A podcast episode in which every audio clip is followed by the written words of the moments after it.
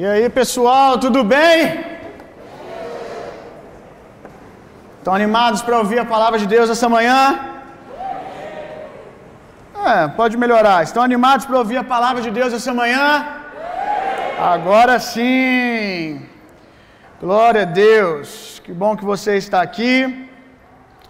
Hoje nós vamos começar uma série nova Coração Valente. Quem assistiu esse filme aí, levanta a mão. Quem já assistiu o filme Coração Valente, levanta a mão. Gente, tem um, um povo que não assistiu ainda, é um filmaço. Você deveria tirar um tempo aí na sua semana e assistir esse filme. Você não precisa assistir o filme para entender a nossa série, que ela é inspirada primariamente na palavra de Deus. Mas é um bom filme, é um bom filme para você assistir, certamente que você vai aprender alguma coisa. Deixa eu arrumar aqui o microfone, é sempre uma luta. Espera aí. Agora sim. Por que o nome da série é Coração Valente? Antes de eu falar do porquê, me lembrei de dizer para vocês que a pregação de hoje, especificamente a pregação de hoje, eu nem iria pregar ela para a igreja. Era algo que eu queria primariamente, me veio a ideia de pregar apenas para os líderes da igreja. Mas quando foi ontem, começou a queimar no meu coração o desejo de pregar ela aqui, no culto, para todos vocês. Eu acredito que Deus está querendo dizer que nós somos uma igreja de líderes, amém? Uma igreja de líderes, de homens e mulheres poderosas, de gente que influencia uma cidade, que influencia uma nação. Por isso eu gostaria que você tivesse muita atenção, porque Deus está tratando você como um líder. E eu vou trabalhar toda essa série em cima disso. Despertar uma liderança corajosa em você, uma liderança valente. Mas vamos lá, por que coração valente? Primeiro que esse filme foi inspiração para os mais velhos, né? Eu acho que foi tipo os 300 da época do meu pai, assim. É a versão de 300 de Espartas, de Esparta, sei lá como é que pronuncia, dos nossos pais. E é um filme que William Wallace, que é o líder de uma revolução, traz uma inspiração muito forte de propósito, de ousadia, uh, de um coração puro, de um líder que consegue inspirar e transformar pessoas comuns em soldados de elite, em homens de guerra. William Wallace, no filme, apesar da história, o filme ser inspirado numa história real, William Wallace existiu. William Wallace ele consegue tirar o melhor das pessoas, ele consegue botar para fora o líder, o guerreiro, o homem valente que aqueles camponeses não conheciam que havia dentro deles. E eu creio que é isso que Deus quer fazer com cada um de vocês. Por revelação, vocês entenderem que vocês são muito maiores do que vocês imaginam, que vocês carregam um poder sobrenatural e que o mundo anseia que você bote isso para fora. O mundo anseia que você expresse a sua liderança. Segundo, porque eu gosto muito da força do nome, coração valente. Eu acho que coração valente carrega um romantismo saudável e ao mesmo tempo é um nome forte, sabe? Parece que tem poesia e violência no mesmo lugar. Eu gosto muito disso. Coração valente. Terceiro, que nós terminamos agora uma série sobre o sentimentalismo tóxico, né? E a gente tratou isso. E agora a gente vai falar de formar homens e mulheres fortes e valentes. Eu acredito que você aprendeu a não mais ter os processos desconfortáveis como seu inimigo, mas aprendeu que você pode crescer muito com isso e que muitas vezes o desconforto é o método de Deus para botar o filho ruioso, o filho maduro para fora, aquele que diz: O Espírito do Senhor está sobre mim. Amém? Tem uma frase do filme que William Wallace ele diz assim: A força de um guerreiro depende do tamanho do seu coração. A força de um guerreiro, diga comigo, a força de um guerreiro depende do tamanho do seu coração. Hoje, na parte 1 da série Coração Valente, a gente vai falar de um coração humilde. Esse é o tema de hoje. Algo que Deus falou no meu coração não é uma frase de William Wallace, é uma frase desse William aqui mesmo. Isso foi uma piada, gente. Embora tenha sido ruim, mas foi uma piada. Um líder que inspira foi moído, chegou ao fim de si mesmo. As pessoas querem seguir líderes saudáveis, não crianças que só desejam atenção. Vou dizer de novo, é algo que eu tenho orado sobre a nossa igreja, por isso eu disse hoje para os obreiros, para os líderes, que eu queria que eles se atentassem muito para essa palavra de hoje, que é um alinhamento para nós como igreja também. Um líder que inspira foi moído, chegou ao fim de si mesmo. As pessoas querem seguir líderes saudáveis, não crianças que só desejam atenção. Três exemplos de líderes que foram moídos, chegaram ao fim de si mesmos: Davi, José, Moisés. Três homens com um coração valente. Abra sua Bíblia comigo lá em João. Então hoje nós vamos falar sobre um coração humilde, que é um forte atributo de um coração valente, de um homem que inspira, uma mulher que inspira.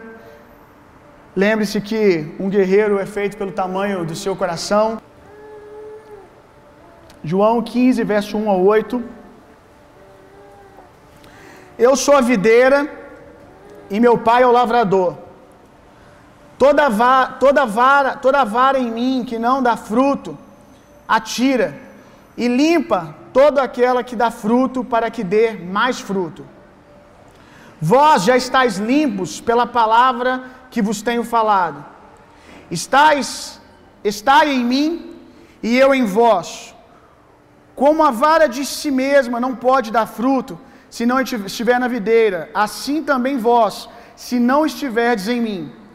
Eu sou a videira, vós as varas.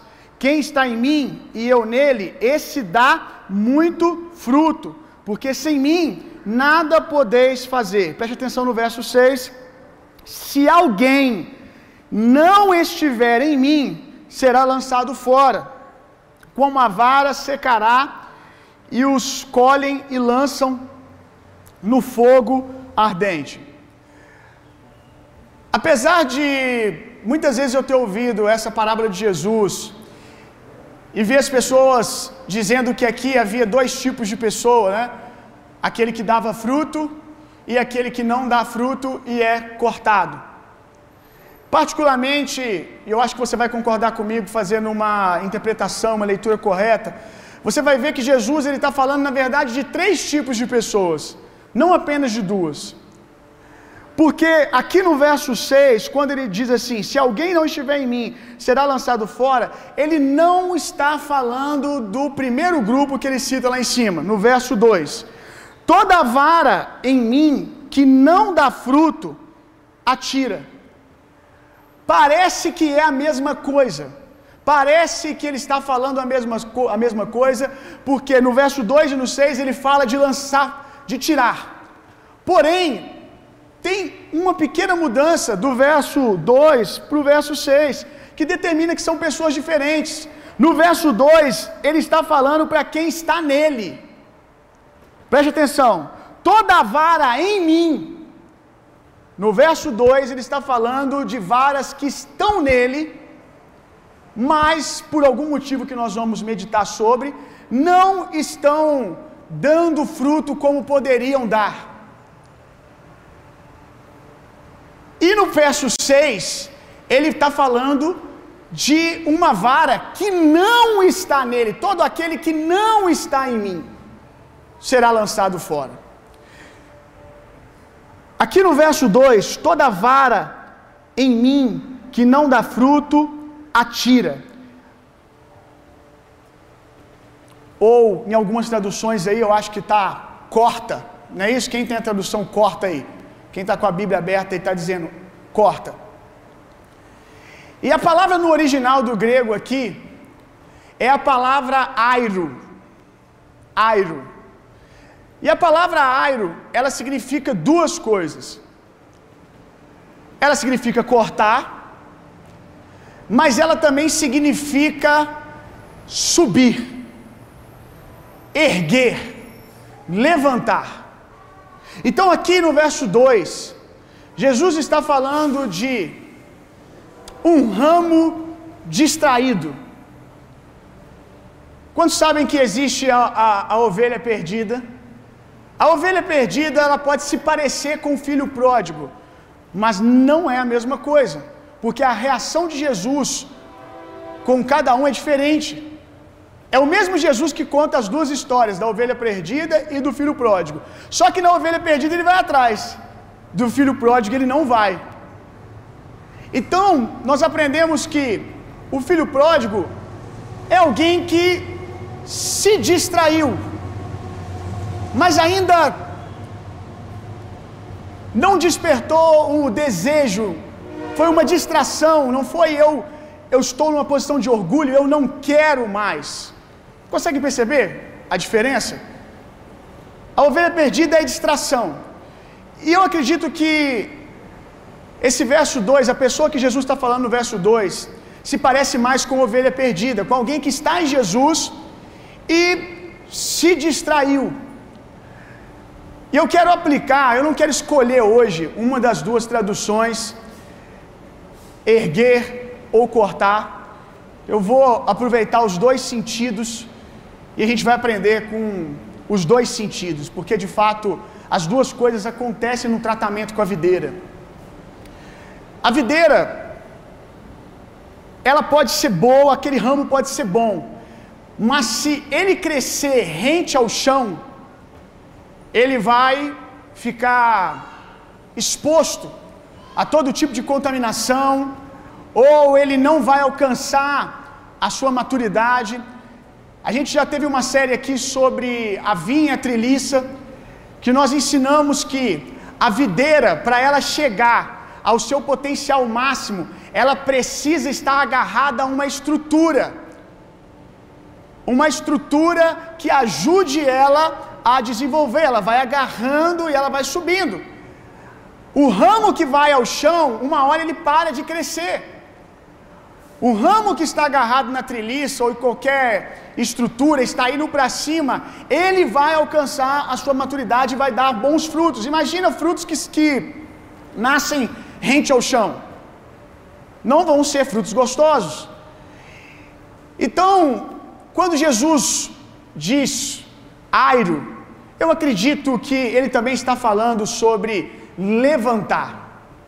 Quando um ramo genuíno, alguém que nasceu de novo, por algum motivo não está dando fruto, Jesus mesmo disse que ele não apaga o pavio que fumega, que não pisa na cana quebrada. Então agora nós vemos Jesus falando: se o ramo estiver rente ao chão, mas ele tiver for genuíno, for alguém que nasceu de novo, ele será airo, ele será erguido. Aqui não é lançado fora ainda para o fogo, não é lançado fora porque não serve, será erguido. Para quê? Para que alcance, para que alcance a maturidade, para que cumpra o seu propósito. Mateus capítulo 23. Mateus 23, verso 12. E o que a si mesmo se exalta será humilhado, e o que a si mesmo se humilhar será exaltado. ao que se exalta, esse será humilhado. E o que se, a si mesmo se humilha será exaltado. O que, que ele faz com aquele que está para baixo, mas que é humilde? Que se deixa ser manuseado pelo lavrador. E aqui eu acho que é o ponto de diferença entre o verso 2 e o verso 6. O verso 2 é alguém que aceita ser manuseado pelo lavrador, e o verso 6 é alguém que já tem o seu plano, que já sabe o que fazer e não aceita ser manuseado pelo lavrador. Alguém que diz que está nele e não está. Lá na frente nós vamos falar sobre isso. Alguém que tem um discurso que está nele, mas não está. E aqui a gente aprende essa chave poderosa que a gente vai falar hoje do reino de Deus.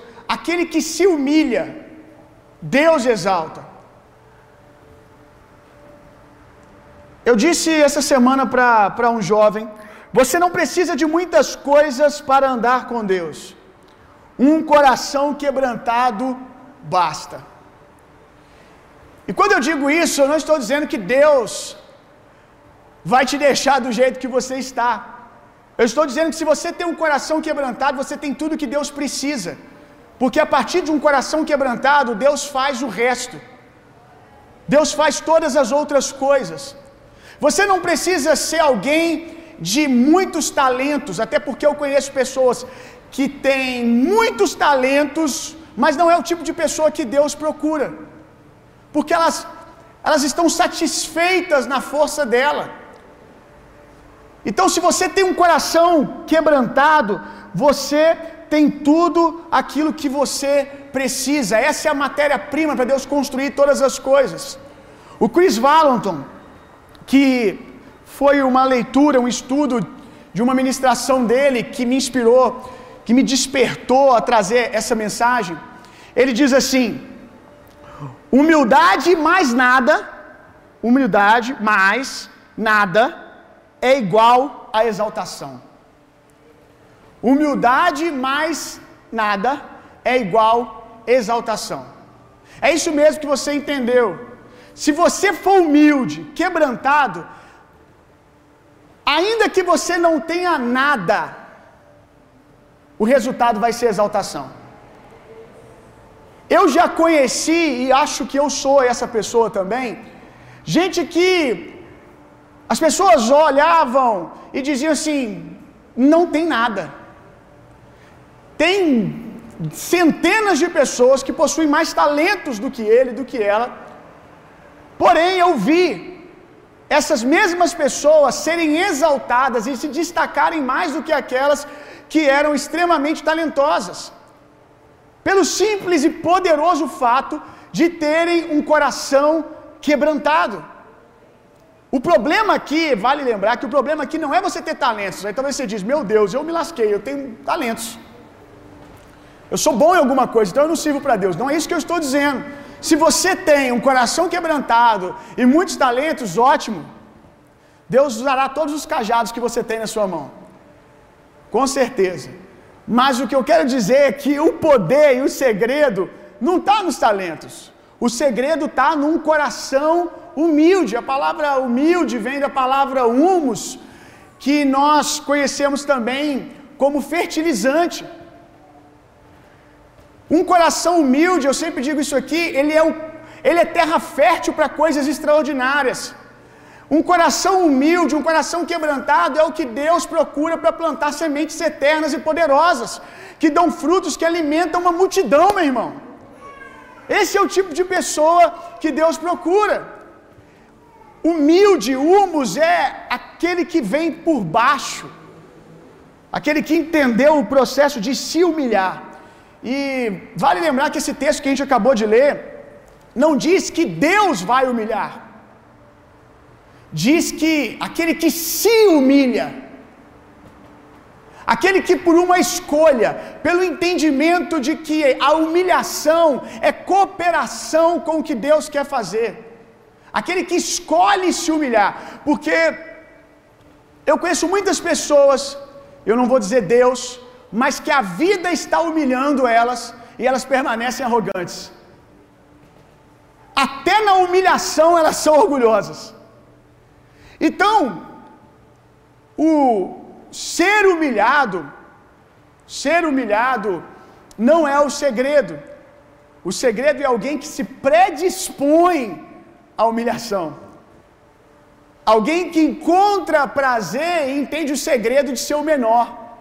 E escolhe isso voluntariamente, meu irmão. Nem toda humilhação que você passa vai produzir peso de glória. Nem toda humilhação, ah, porque você foi humilhado, então quer dizer que isso vai produzir um peso de glória, vai produzir exaltação. A questão é o porquê você foi humilhado. Você foi refém de uma situação, que aí a gente não tem escolha, gente. Quando a gente se vê refém de uma situação, a gente é humilhado e pronto. Você foi humilhado porque você foi refém. A pergunta é: se não fosse uma pressão, se não fosse uma condição que você não tinha o que fazer, se você tivesse escolha, você escolheria a humilhação? Aí é o segredo. Quantos estão entendendo o que eu estou dizendo?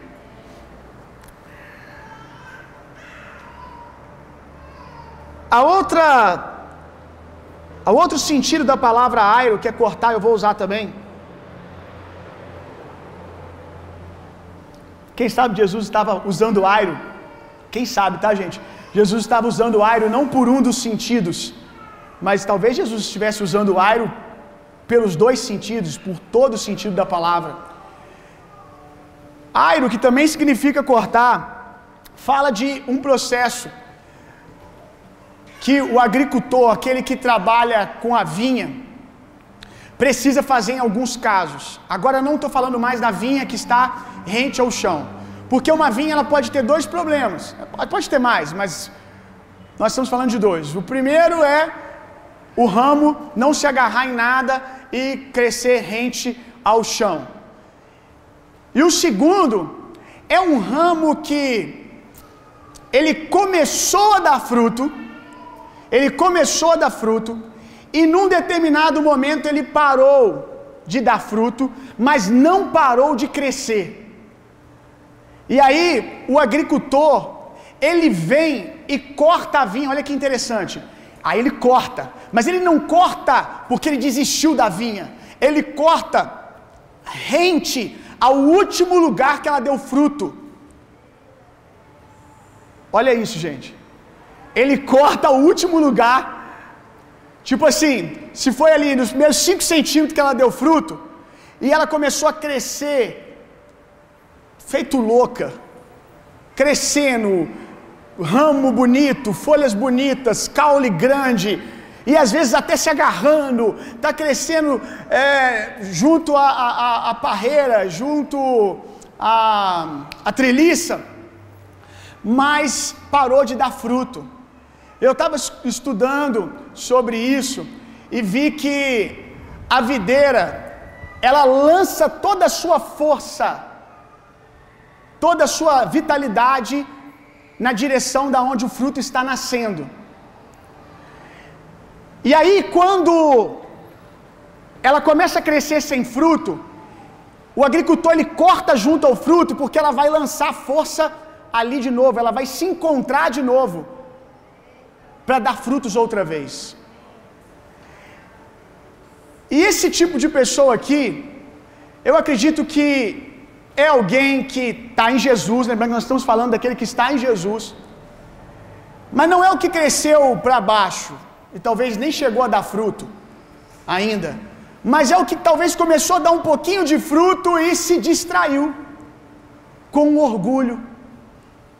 Ainda não é o orgulho de eu vivo independente de Deus, eu não preciso de Deus, eu já tenho o meu plano, mas é o nascimento de orgulho, de aquela coisa de viver das aparências. E eu me fiz uma pergunta e quero fazer para você: para onde você está crescendo? Como você está crescendo? Porque nem todo crescimento gera fruto, tem crescimento que só gera exibicionismo. E o problema é que às vezes a videira acha que isso é fruto, só porque é bonito, só porque tem muitas folhas, porque todo mundo olha e fala: Uau! E o problema da arrogância, do orgulho, é que ele pode te fazer ter sucesso naquilo que Deus te chamou, não te chamou para ter sucesso. O orgulho, a prepotência, pode te levar a ter sucesso naquilo que Jesus não te chamou para ter sucesso. E eu acho que isso é um grande fracasso.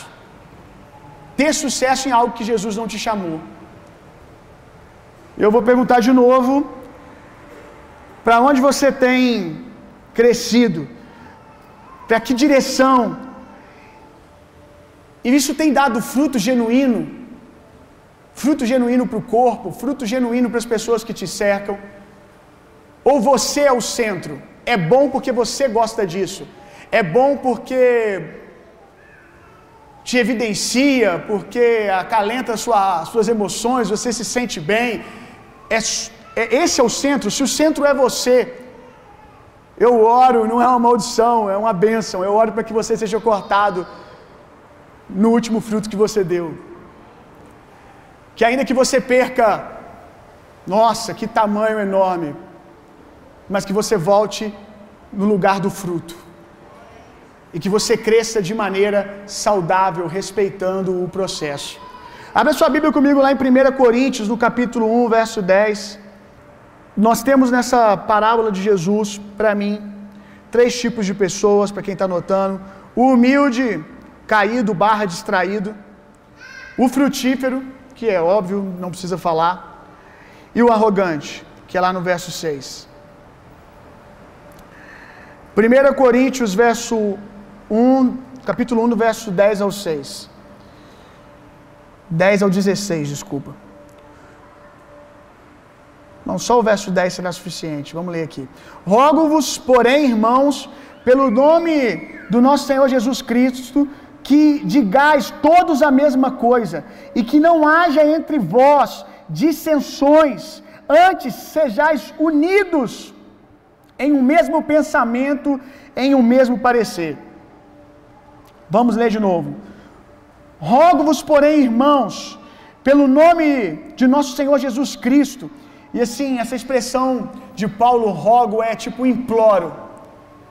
Imploro, eu imploro, gente, que vocês façam o que eu vou dizer agora. E por que que ele implora? Porque a falta de humildade é o terreno que o diabo precisa para destruir coisas poderosas, bonitas que Deus está fazendo.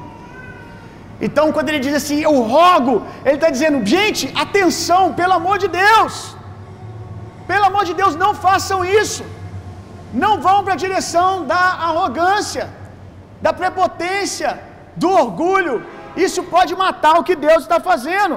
Eu imploro, porém, irmãos, pelo nome do Senhor Jesus Cristo, que digais todos a mesma coisa, e que não haja entre vós dissensões, antes sejais unidos em um mesmo pensamento, em um mesmo parecer.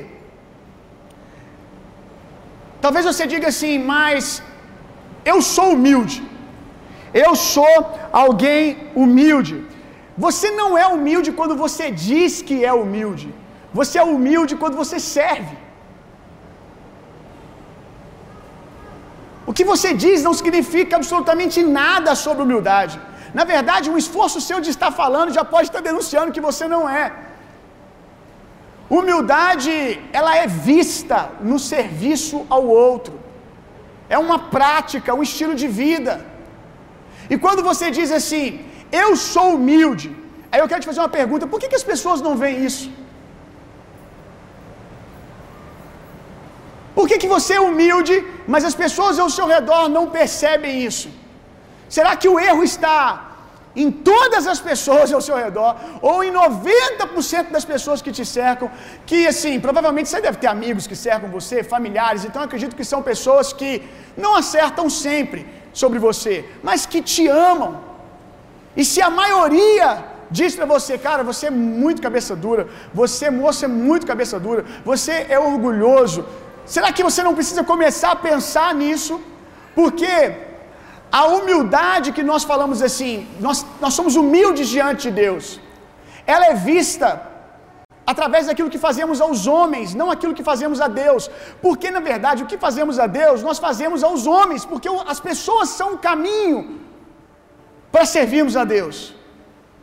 Se nós servirmos a Deus, nós servimos pessoas. Nós vemos Deus no outro e por isso nós fazemos. Quantos estão entendendo o que eu estou dizendo? Então, quando a Bíblia diz assim: humilhai-vos diante da poderosa mão de Deus, tem gente que acha que isso aqui é uma humilhação de você ficar no seu quarto dizendo, oh, aleluia, eu me humilho, e alguns vão e começam com orações tolas: eu sou verminho de Jacó, eu sou um lixo, eu sou um nada, e acham que isso é humilhar diante da poderosa mão de Deus. Humilhar diante da poderosa mão de Deus é se humilhar diante das pessoas, meu irmão. É se humilhar pelo outro. Não tem a ver com esse tipo de, de oração. Tem a ver com uma postura. Então, eu me humilho diante da poderosa mão de Deus na vida do outro. Não no meu discurso, seja ele em, até em oração. A humildade a humildade nos protege, nos protege das dis, disputas, facções, ciúmes. E é isso que o apóstolo Paulo, aqui em 1 Coríntios, capítulo 1, verso 10, está tentando guardar a igreja. Dissensões, disputas, vaidade, facções. A humildade, um coração humilde, vai nos proteger da divisão, vai nos proteger de cada um tomar a sua direção, e vai nos dar a graça de vivermos todos por um mesmo propósito, ainda, sermos diferentes, ainda sendo diferentes. Toda edificação, por mais bela que seja, preste atenção nisso aqui. Toda edificação, por mais bela bonita, suntuosa que seja, se ela é construída com uma motivação egoísta, ela será destruída. Para quem lê a Bíblia ou assiste novela da Record, você sabe do que eu estou falando. Para quem lê a Bíblia ou assiste novela da Record, tem gente que Bíblia não lê, mas aí vê a novela. Eu não estou aqui dizendo que esse é o caminho. Mas se você faz uma das duas coisas, porque recentemente passou a história da Torre de Babel. A edificação era grande, era bonita, era poderosa, mas tinha como centro erguer o nome de um homem ou erguer o orgulho de um povo. E aí Deus vem e destrói.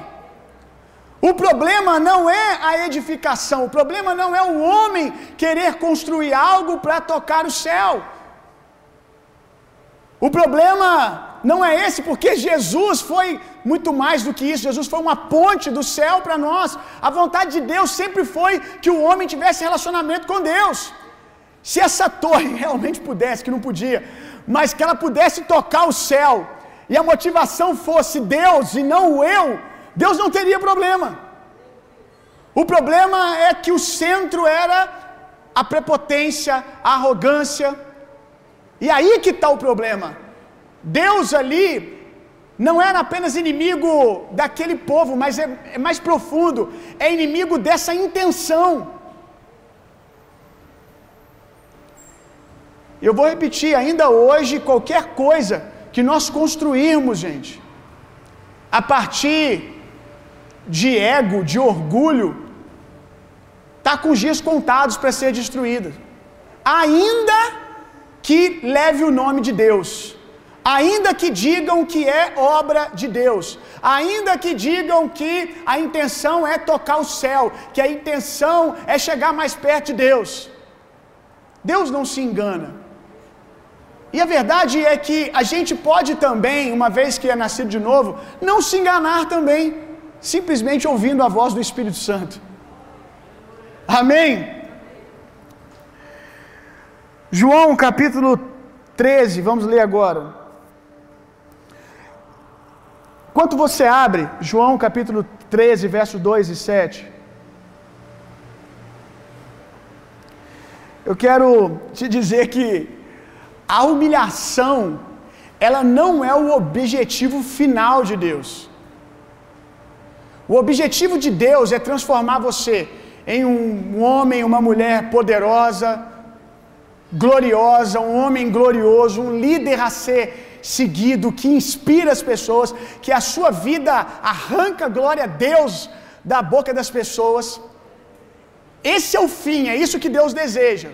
A, a humilhação não é o fim, mas ela é o método. O método de cooperação com a vontade de Deus. E eu disse o método de cooperação, porque mais uma vez eu estou dizendo que isso não, não precisa, não deve partir de Deus. Deus humilhar você, deve partir do entendimento que essa é a mecânica do reino de Deus. Você entende isso, você entende isso e vive esse estilo de vida de humilhação. Esse é o método que Deus usa para transformar você em um homem ou mulher gloriosa. Vamos lá, João capítulo 13, verso 2 ao 7. Preste bem atenção em tudo aqui. E acabada a ceia, tendo já o diabo posto no coração de Judas Iscariotes, filho de Simão que o traísse, presta atenção. O diabo tinha acabado de colocar no coração de Judas que ele traísse Jesus. Jesus sabendo, olha isso, gente. Jesus sabendo que o Pai tinha depositado nas suas mãos todas as coisas e que havia saído de Deus e ia para Deus, ou seja, Jesus sabendo que Deus queria o exaltar, que Deus queria fazer algo grande através da vida dele, o que, que ele fez? Levantou-se da ceia, tirou as vestes e, tomando uma toalha, cingiu-se. Depois, de, depois deitou água numa bacia e começou a lavar os pés dos discípulos e a enxugar-lhes com uma toalha com que estava cingido. Irmãos, Jesus tendo duas informações: o diabo se levantou contra mim, o diabo está pronto a, a, a me ferir, e a segunda informação: Deus quer me exaltar, Deus quer fazer algo grande. O que fazer depois dessas duas informações? Jesus se levanta e abaixa.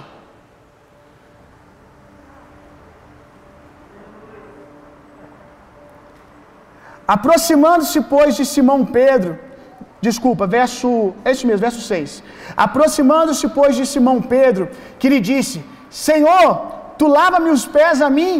Respondeu-lhe Jesus: O que, presta atenção, o que eu faço não o sabes tu agora, mas tu o saberás depois. Eu vou parafrasear o que Jesus está dizendo. Pedro, essa jogada você não conhece. Eu botei aqui nesse nesse nesse momento aqui da nossa ministração o subtítulo o checkmate de Jesus. O que eu faço agora, Pedro, você não entende. Pedro, essa jogada, meu camarada, tu não conhece. Lá na frente você vai entender e vai aplicar. Porque ele mesmo disse para Pedro, aquele cara de cabeça, nariz em pé, de cabeça erguida, que a morte dele seria uma morte de humilhação, que ele aceitaria esse processo. Amanhã você vai entender, Pedro, agora você não entende.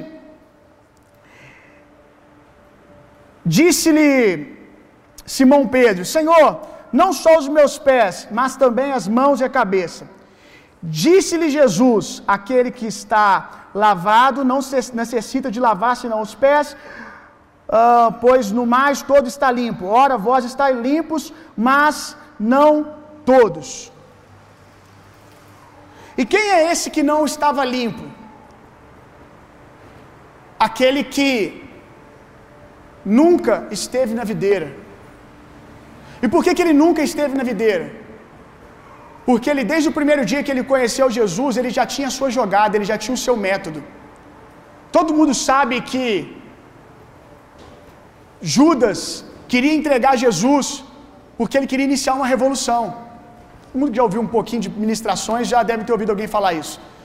A intenção de Judas em entregar Jesus não é que Jesus morresse, era que Jesus se levantasse como um revolucionário. Era olhar para Jesus e achar que Jesus era igual a ele, que o método de Jesus era igual ao dele. Então, quando esse a ideia de Judas é um Che Guevara esse cara, um Che Guevara gospel. Quando esse Che Guevara for preso, ele vai botar as asinhas de fora e vai começar a grande revolução e nós vamos dominar ah, o nosso território de novo. Nós vamos botar o exército romano para correr, porque a ideia que eles tinham era que o rei que viria seria como Davi, no sentido de dominar território pela força, pela espada. Mas esse não era o método de Jesus. A imposição da força era o método do Império Romano. A paz através da força, da violência, da espada. Mas o método de Jesus, enquanto do Império Romano é vem por cima, o método de Jesus é eu vou por baixo. Porque os romanos e Judas não entendia a dinâmica do reino de Deus. Qual é o tipo de pessoa que Deus exalta? Como você convida Deus para a parada, meu irmão? Eles não sabiam disso. Então Judas, a gente percebe que desde o início, desde o início, ele nunca se abriu, ele nunca se abriu para Jesus, para a cultura do reino de Deus. O tempo todo ele já tinha a sua ideia, ele já tinha o seu plano. Judas é o verso 6. Pedro é o verso 2. Você concorda comigo que Pedro se distraiu, nós sabemos a história. Ele se distraiu. Ele pensou em começar a tocar a vida do jeito dele de novo, voltar a pescar. Ele traiu Jesus, mas ainda havia no coração dele um desejo de agradar a Deus. E o que, que Jesus fez? Jesus buscou Pedro. Jesus ergueu Pedro do chão. Ou Jesus cortou Pedro bem no último fruto que ele deu. Levou Pedro a chegar no fim de si mesmo, aonde agora Jesus pudesse dar fruto a partir dele. Agora Judas não, Judas é o verso 6. Que nós lemos: se alguém não está em mim, todos foram lavados, exceto um, aquele que desde o início já é o traidor. O diabo, quando olha Jesus, ali com seus discípulos na mesa,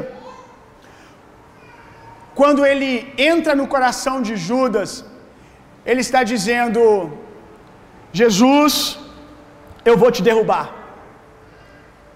Jesus, eu vou te parar.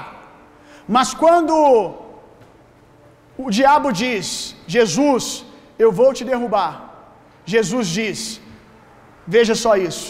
Você não pode me lançar para mais baixo do que eu vou me lançar agora.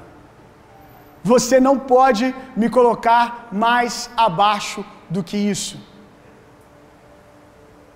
Eu vou te derrubar. Não, não, não, não. Você não vai me derrubar. Não antes de eu me humilhar. Não antes de eu ir o mais baixo que eu posso ir.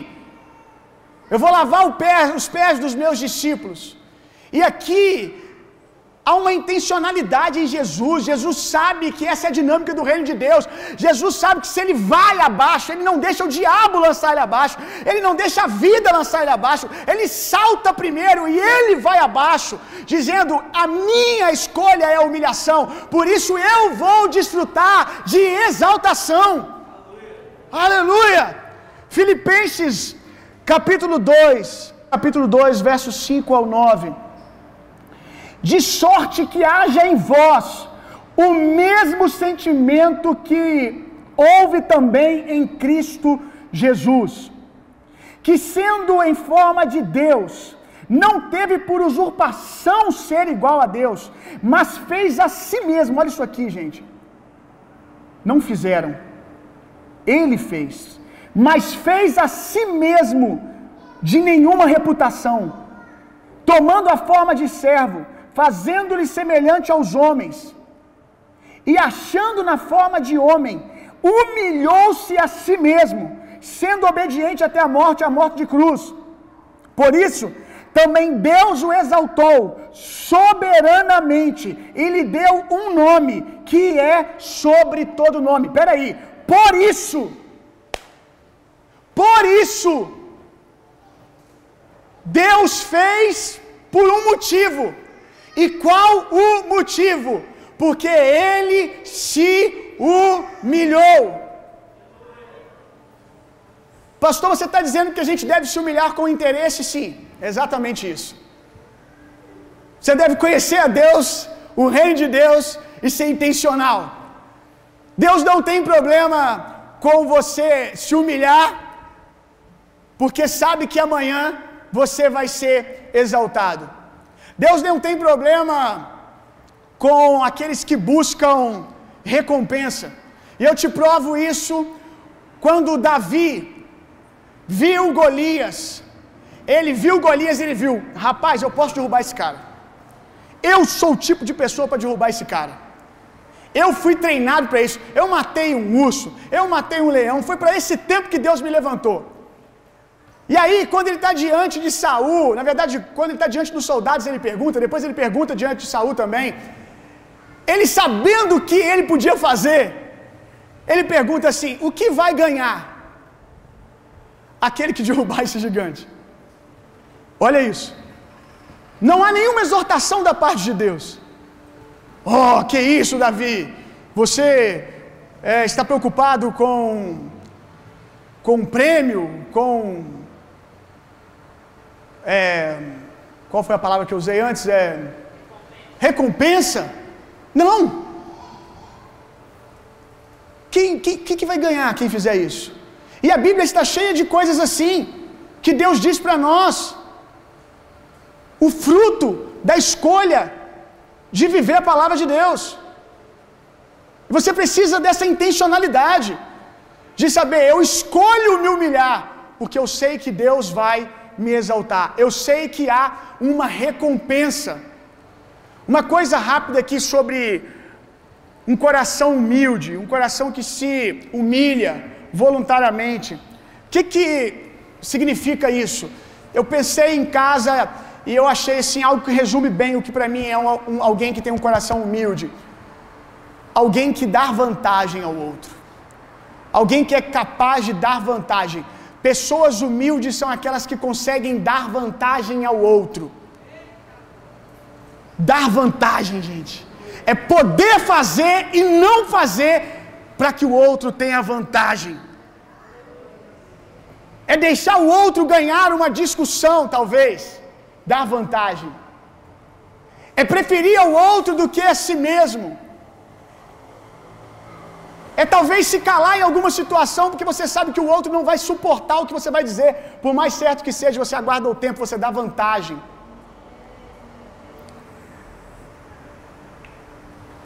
Fecha parênteses aí. É, uma última coisa que eu quero falar, ainda sobre a recompensa, é que eu já experimentei várias vezes na minha vida situações de bênçãos, situações do favor de Deus, que eu pude ouvir claramente Deus falando para mim. Você não lembra, mas hoje você está vivendo isso por causa disso. Hoje você está vivendo isso porque lá atrás você se humilhou voluntariamente. E eu digo sempre que ninguém ganha de Deus no dar, gente. Ninguém ganha de Deus no dar, ninguém pode ser mais bom do que Deus, você sempre vai perder. E é, eu acho que é a melhor derrota. Amém? É a melhor derrota. E aí Deus me leva diante de algum momento épico da minha vida, momento que eu estou experimentando bênçãos, que eu estou experimentando alguma coisa, Jesus me fala: lembra desse dia? Você esqueceu, mas você levantou um marco naquele dia, você levantou um memorial aquele dia. Eu não me esqueci daquilo que você semeou aquele dia. E eu acredito que alguns aqui já experimentaram isso. E se não experimentaram, comecem a ter prazer em se humilhar. Porque você vai fazer essa semeadura poderosa. Eu anotei aqui 12 sinais que você é humilde. Na verdade, eu peguei esses 12 sinais desse estudo. Primeiro, você tem vida de oração. Pessoas humildes têm vida de oração. Elas dependem de Deus. Elas sabem que elas precisam de Deus. Dois, você é alguém influenciável. E aqui é no melhor sentido da palavra.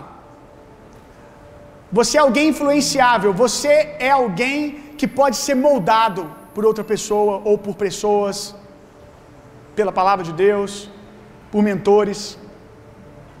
Você é ensinável. Três, você pode ser corrigido sem se defender.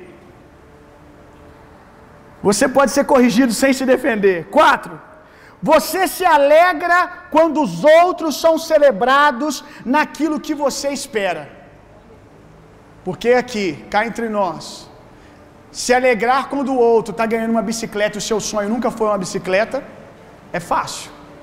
Difícil é quando o seu sonho é ter aquela bicicleta, você está esperando por ela e alguém ganha a bicicleta. E quando é alguém que você acha que não merece, aí você entra em crise. Sempre digo para vocês, gente, chorar com os que choram é fácil. Pessoas maduras de verdade são vistas quando elas conseguem se alegrar com os que se alegram. É olhar para uma situação que o outro está sendo promovido e entender que aquilo não quer dizer que eu não serei.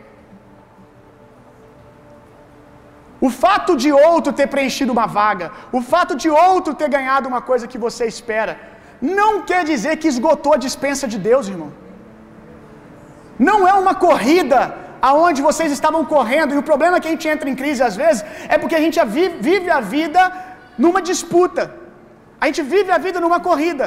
Aí quando o outro na sua cabeça é premiado, significa que você é o segundo, que você é o terceiro lugar, ou uma corrida que só tem primeiro lugar e você fala, perdi. Mas você não está correndo contra ninguém, você está correndo a sua corrida. Esse espírito de competitividade, meu irmão, precisa morrer, ele morre com o coração humilde. Quando você prefere o outro, uma coisa, uma chave importante é quando o outro recebe algo e você se alegra. Você não faz ideia como se desperta o coração de Deus para abençoar você. Quando você se alegra com aquilo que o outro está recebendo, que você gostaria de receber, você está dizendo para Deus: Eu também estou pronto para isso. Vou dizer de novo. Quando você consegue se alegrar com o que outra pessoa está recebendo, que você queria receber, você está dizendo para Deus: Eu também estou pronto para isso. Vamos continuar? Verso, o verso 5.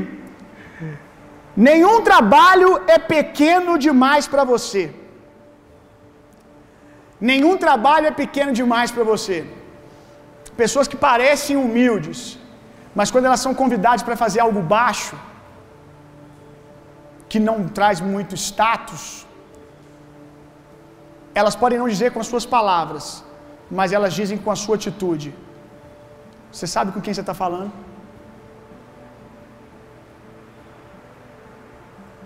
Como assim você está me pedindo para lavar o banheiro? Como, como assim você, cara, vou usar o exemplo aqui do, daqueles que sobem aqui em cima. É, como assim eu sou ministro de louvor? Como assim eu sou líder tal? Como assim eu sou gerente dessa empresa? Como assim eu sou o homem da casa?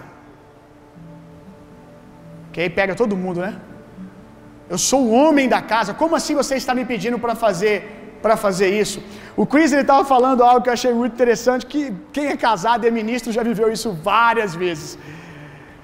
Ele diz que às vezes ele faz viagens que ele prega para multidão de pessoas, e aí ele acaba de pregar, e as pessoas estão lá em volta dele dizendo: Uau, que palavra! Nossa, você é um grande homem de Deus! Ah, eu fui curado pela sua oração! Ah, eu mudei de vida! Eu despertei nas áreas da minha vida porque você ministrou e me abençoou. Uau, você é um cara incrível, você é um grande homem de Deus. Aí ele falou que ele chega de viagem, chega em casa, ele abre a porta já pensando assim: nossa, eu preciso contar para essa mulher quão homem de Deus eu sou. Aí ele falou que a mulher dele vira para ele e fala assim: ei, dá para você lavar a louça? Aí ele, ó, oh, que isso? Mulher, você não sabe com quem você está falando. Diga isso para uma mulher que você vai ouvir pela segunda vez. Já foi lavar a louça? Eu não tô nem aí, cara, que você curou enfermo, que uma multidão te, te aplaudiu. Eu preciso que você lave a louça. E se você tem esse coração humilde, para você não é um problema. É tão glorioso quanto fazer qualquer outra coisa, porque é serviço. Pregar para uma multidão é serviço. Lavar uma louça é serviço. Você entendeu o que eu estou dizendo? Vou dizer de novo aqui: nenhum trabalho é pequeno demais para você. Eu acho que isso aqui é algo que tem que guardar o coração de todos os voluntários e líderes dessa casa. Eu sou, vamos lá, ah, eu sou da mídia, por exemplo, mas agora a gente precisa de alguém para poder catar o lixo que está no chão. Agora a gente precisa arrumar as cadeiras. Nenhum trabalho é pequeno demais para mim. Seis, naturalmente busca conselhos. Sete, admite abertamente suas falhas. Oito, você trabalha pelo sucesso de outras pessoas. Vou dizer de novo. Você trabalha pelo sucesso de outras pessoas. Em algum nível, em algum lugar na sua vida, você está trabalhando para dar vantagem para outros. Nove, não fica ofendido facilmente. Vou dizer de novo. Não fica ofendido facilmente. Dez, você é grato. Você é grato, meu irmão. Onze, não tem senso de merecimento. Esse aqui eu acho que pega muita gente, porque, como nós falamos na, na nossa última série, é uma doença de muitas pessoas. A ideia de que sempre alguém está te devendo alguma coisa. Repita comigo esse mantra. Ninguém. É um mantra para repetir todo dia. Ninguém me deve nada. Nem Deus te deve alguma coisa. É por escolha que Ele te abençoa. Que se fosse por merecimento, Jesus não precisava ter vindo. Ninguém merece nada. Ah, o Estado tem que fazer, Fulano tem que fazer, o líder tem que fazer. Se livre desse senso de merecimento, meu irmão. Se livre desse senso de merecimento. Verso 12. Muito importante. Você está bem com quem você é e com quem você não é. Acho que é assim, para fechar a tampa. Você está bem com quem você é e com quem você não é. Tudo bem se você não é. Talvez porque não foi chamado para ser, porque você está em processo de amadurecimento. Tudo bem, não tem problema nenhum. Se coloque de pé no seu lugar para a gente orar.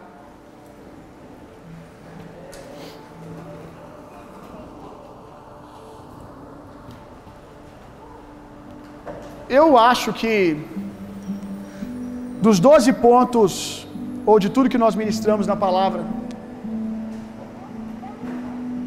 todos aqui devem precisar amadurecer em pelo menos um ponto.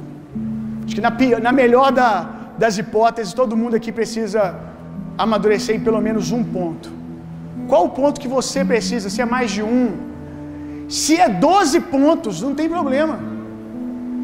Desde que, se você reconhece que é os 12 pontos, para Deus é suficiente. Porque tudo que Deus precisa é um coração quebrantado. Eu acho que, acho não, tenho certeza, que o maior problema para Deus não é alguém que precisa arrumar os 12 pontos e reconhece isso. É alguém que acha que não está em nenhum deles. Entendeu? É alguém que liga o guarda-chuva e fala, não está falando de mim. Tudo que bate é para alguém que, um amigo meu que não veio na igreja. Quais desses pontos você precisa amadurecer? O que você precisa cortar e falar assim, não, isso aqui eu estou deixando crescer coisas que as pessoas até acham que é de Deus, mas eu sei que não é. E eu tenho certeza que escolher hoje a humilhação vai te levar a lugares poderosos de exaltação. E é fato, irmãos, que depois de tendo recebido tudo, tendo recebido, eu semeei, eu colhi, mas isso quer dizer que, ah, é porque eu sou bom, é porque eu mereço, toda boa dádiva vem do Pai das luzes, é porque Deus é bom, é porque Deus é maravilhoso. É porque Deus, na sua infinita misericórdia e paciência, se tem uma coisa que eu falo com Jesus, Jesus é paciente mais comigo. Na sua infinita paciência, Ele esperou, Ele aguardou, Ele insistiu. Então, no começo, no, no final das coisas, tudo vem dele, tudo é graça dele. Agora, algumas atitudes suas demonstram que você compreende, que você está entendendo, são respostas à graça de Deus, são respostas ao poder de Deus. Vamos orar. Acho que a gente podia cantar a canção do, do Alê. Pai, nós te damos toda a honra e toda a glória. Te agradecemos por toda a sua bondade conosco, por tudo que o Senhor tem feito por nós, Jesus. Obrigado pela sua infinita misericórdia e paciência comigo, com cada um de nós. Essa noite não é uma noite que o Senhor veio aqui pegar ramos e jogar fora no fogo, não. Hoje o Senhor veio levantar ramos. Hoje o Senhor veio dizer: Eu insisto em você porque você pode dar fruto, porque você carrega algo precioso. Eu insisto em você porque você pode ser um líder que vai glorificar o meu nome, que vai abençoar centenas, dezenas de pessoas.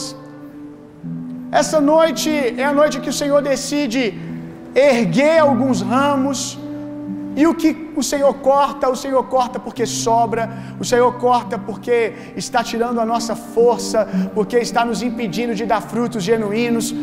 Em nome de Jesus, Espírito Santo. O Senhor resiste a um coração orgulhoso. E eu creio no nome de Jesus que os corações aqui são nascidos de novo. E se alguns têm sido cercado pelo orgulho que tenta ganhar os seus corações, isso parou hoje em nome de Jesus. O coração deles continuará sendo um coração puro, uma terra fértil, um coração quebrantado, que permite que o Senhor faça aquilo que o Senhor quer fazer, em nome de Jesus, Senhor. Em nome de Jesus, toda raiz de orgulho que está tentando aí subir e enroscar esse coração, ressentimentos, mágoas, que são expressões de raiz de orgulho, tudo isso sendo arrancado em nome de Jesus, e que essa videira seja liberada para dar frutos poderosos e crescer com força. Eu quero morrer vazio. Como assim morrer vazio? Em dois sentidos. Eu quero morrer vazio das coisas desse mundo, sabe? Todo ano, todo dia, deixar que situações arranquem de mim. Porque, entenda uma coisa, irmãos. As situações de pressão, elas não fazem as coisas aparecer assim, ó, dentro de você. Elas só denunciam o que já está aí dentro. Então eu tenho aprendido a gostar de ver. Eu não tinha percebido que tem algo aqui que tem que morrer ainda. E eu quero morrer vazio, dando a todas essas oportunidades da vida a chance de levar algo, meu irmão, e me deixar mais parecido com Jesus, como a gente está cantando. Mas eu também quero morrer vazio, não só das coisas dessa vida, mas morrer vazio quanto aos tesouros que Deus plantou dentro de mim. Eu quero que esteja algo assim no meu túmulo, jaz alguém aqui que morreu vazio. Por quê? Porque não está levando nada para a eternidade, não está levando um projeto, não está levando um sonho, não está levando uma expectativa. Tudo foi botado para fora, meu irmão. Então, à medida que Jesus arranca de mim o que é ruim, eu quero também botar para fora aquilo que é bom. Botar para fora o bom tesouro de Cristo, a glória que Deus depositou dentro de mim. Deseje isso, meu irmão. Deseje, tenha prazer em morrer todo dia. Você não faz ideia o que é você ver uma situação onde claramente alguém está com uma intenção ruim. E talvez alguém chegue para você e fale assim: olha, a, a, a, dona Maria ela vai te trair, a dona Maria ela vai tomar a sua vaga, ela vai tomar o seu negócio. E isso não significar absolutamente, absolutamente nada para você. Nada. Tipo, eu não vou chorar nem uma noite por causa disso. Fulano está falando mal de você.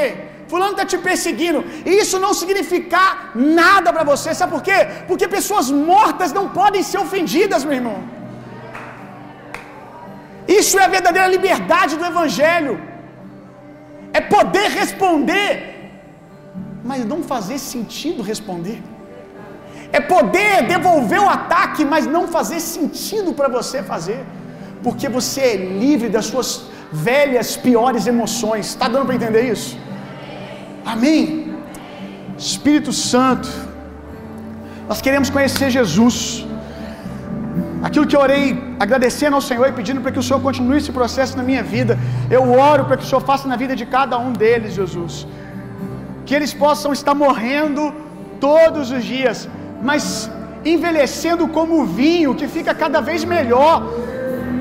Que com o passar dos, dos dias fica melhor.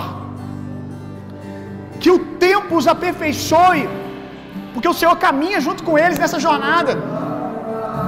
Nos aperfeiçoa, Jesus, até que alcancemos a plena estatura de varão perfeito, de mulher perfeita, em nome de Jesus. Em nome de Jesus. Queremos nos tornar homens, como diz ali no livro de Hebreus, sobre aqueles heróis homens que a terra não era digna deles, eles não eram desse mundo, eles andavam como peregrinos desse mundo, mas esse mundo não os tinha, eles tinham amor por esse mundo para transformar as pessoas, mas o sistema desse mundo não os possuía. E o sistema desse mundo é o orgulho, é a arrogância, as pessoas estão disputando quem está certo. Nós estamos no meio de uma pandemia e nós vemos políticos, governantes que foram chamados para nos servir, mas eles nos usam.